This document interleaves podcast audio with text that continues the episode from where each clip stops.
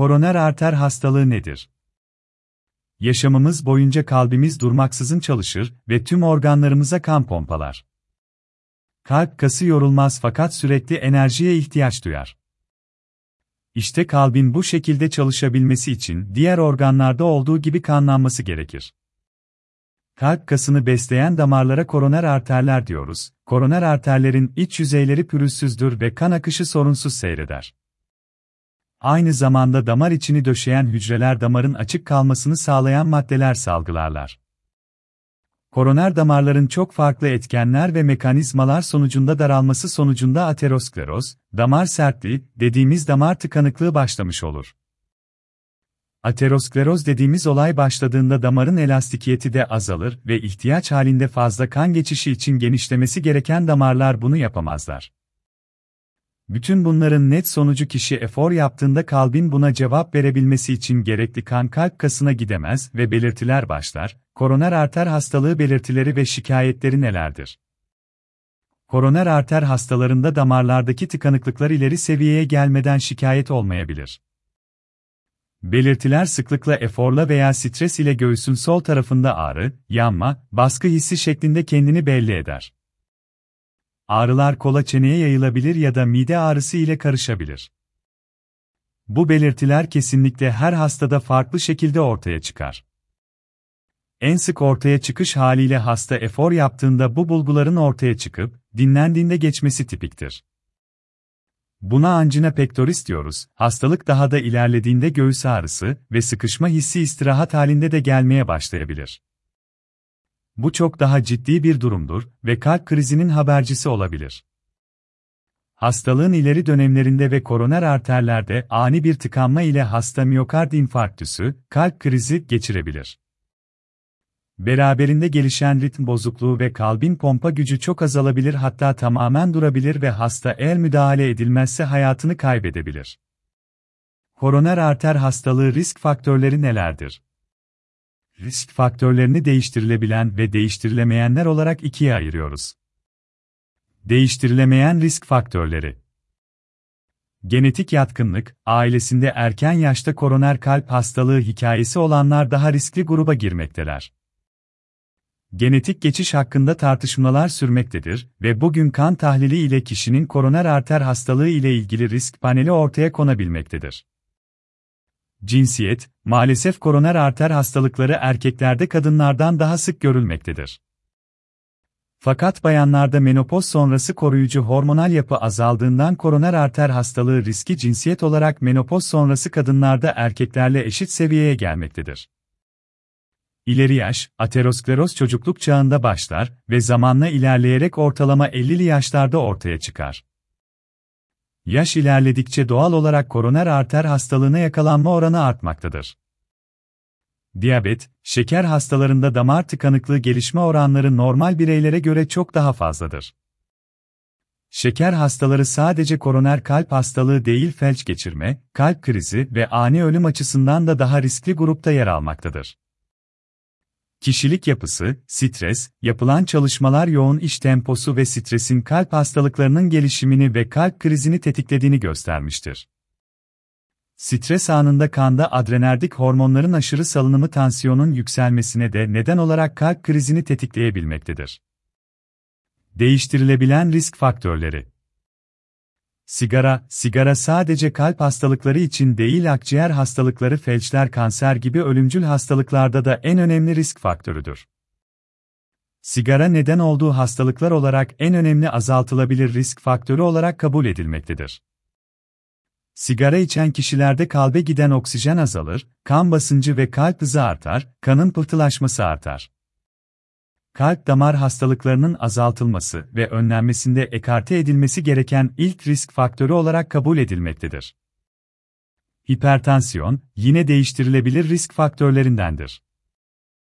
Hipertansiyon %90 hastada primer dediğimiz herhangi bir sebep olmadan ortaya çıkar.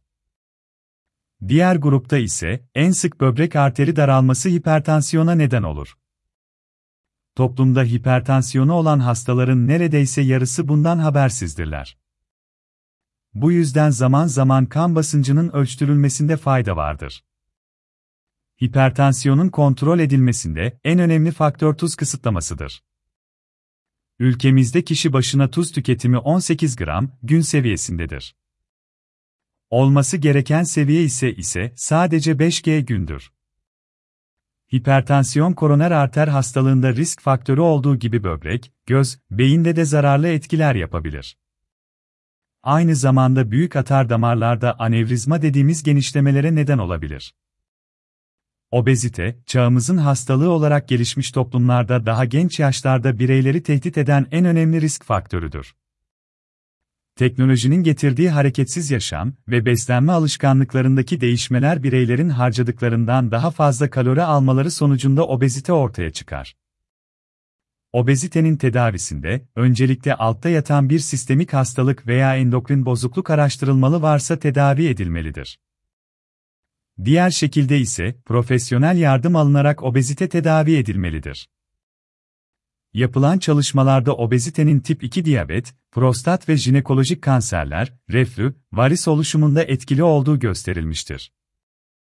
Kan yağlarının yüksekliği, kan yağlarının yüksek olması hem metabolik sebeplere bağlıdır hem de direkt beslenmeyle ilgilidir. Organizmada tüm damar sisteminde yağların damar iç duvarına tutunarak ateroskleroz sürecini başlattığı bilinmektedir. Koroner arter hastalığından korunmada kan yağlarının düşürülmesi temel prensiplerden birisidir. Kanda total kolesterol, trigliseritler, HDL, iyi kolesterol, LDL, kötü kolesterol seviyeleri lipid paneli adı altında değerlendirilir ve diyetle birlikte uygun ilaç tedavisi uygulanır. Egzersiz, hareketsiz bir yaşam tarzı kalp damar hastalıklarının gelişiminde en az kolesterol yüksekliği, sigara kullanımı kadar etkilidir. Düzenli egzersiz kalp ve akciğer fonksiyonlarını, kan basıncını, vücuttaki yağ oranını azaltır. İyi kolesterolü yükseltmenin en iyi yolu düzenli yapılan egzersizlerdir. Haftada 5 gün düzenli olarak 30 dakika kadar açık havada yapılan tempolu bir yürüyüş ideal olur. Bunun yanında masa tenisi, bisiklet, basketbol, yüzme gibi tüm kas gruplarını çalıştıran sporlar yapılabilir.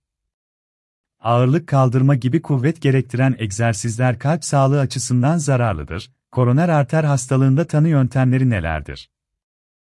Koroner kalp hastalıklarında en iyi vurgulanması gereken konu hastalığın kalbe zarar vermeden teşhis edilmesidir.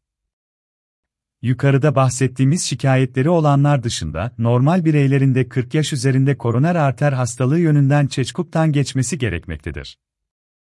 Koroner arter hastalığının tanısında kullanılan yöntemler. EKG, elektrokardiyografi kalp hastalıklarının tanısında kullanıla gelen en eski yöntemlerden biridir. Kalbin ritmi, geçirilmiş kalp krizi olup olmadığı ve özellikle acil durumlarda değerlidir. Fakat tek başına kesinlikle yeterli değildir. Ko, ekokardiyografi zararsız ses dalgaları kullanarak kalbin kapakçıkları, kas yapısı ve kalpten çıkan büyük damarlar hakkında önemli bilgiler verir. Koroner arter hastalığı ile ilgili olarak kalbin kasılmasında bozukluk olması veya geçirilmiş kalp krizine bağlı kalpte meydana gelen değişiklikler tespit edilir. Kalp kasında tespit edilen kasılma kusuru, o alanı besleyen koroner damarda sorun olabileceğinin işaretidir.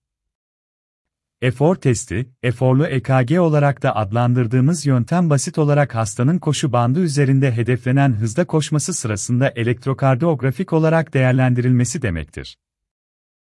Efor sırasında kalbin iş yükü artar ve koroner damarlar bu esnada kalp kasına yeterli kanı taşımalıdırlar. Koroner damarlarda sorun varsa bu olmaz, hastada göğüs ağrısı ve EKG değişikliği meydana gelir bu durumda test hemen sonlandırılır. Bu hastalara kesin tanı konabilmesi için en kısa zamanda koroner aniografi yapılmalıdır. Miyokard perfüzyon sintigrafisi, bu yöntemle de kalp kasında tutunan radyoizotoplar kullanılarak kalbin stres ve istirahat durumlarında kanlanması değerlendirilir. Koroner damarlarda sorun olduğunda stres ve istirahat görüntülerinde farklılık meydana gelir ve bu koroner arter hastalığı lehine yorumlanır. Ayrıca daha önceden kalp krizi geçiren ve kalp kasında kalıcı hasar olan hastaların da tanısında faydalıdır.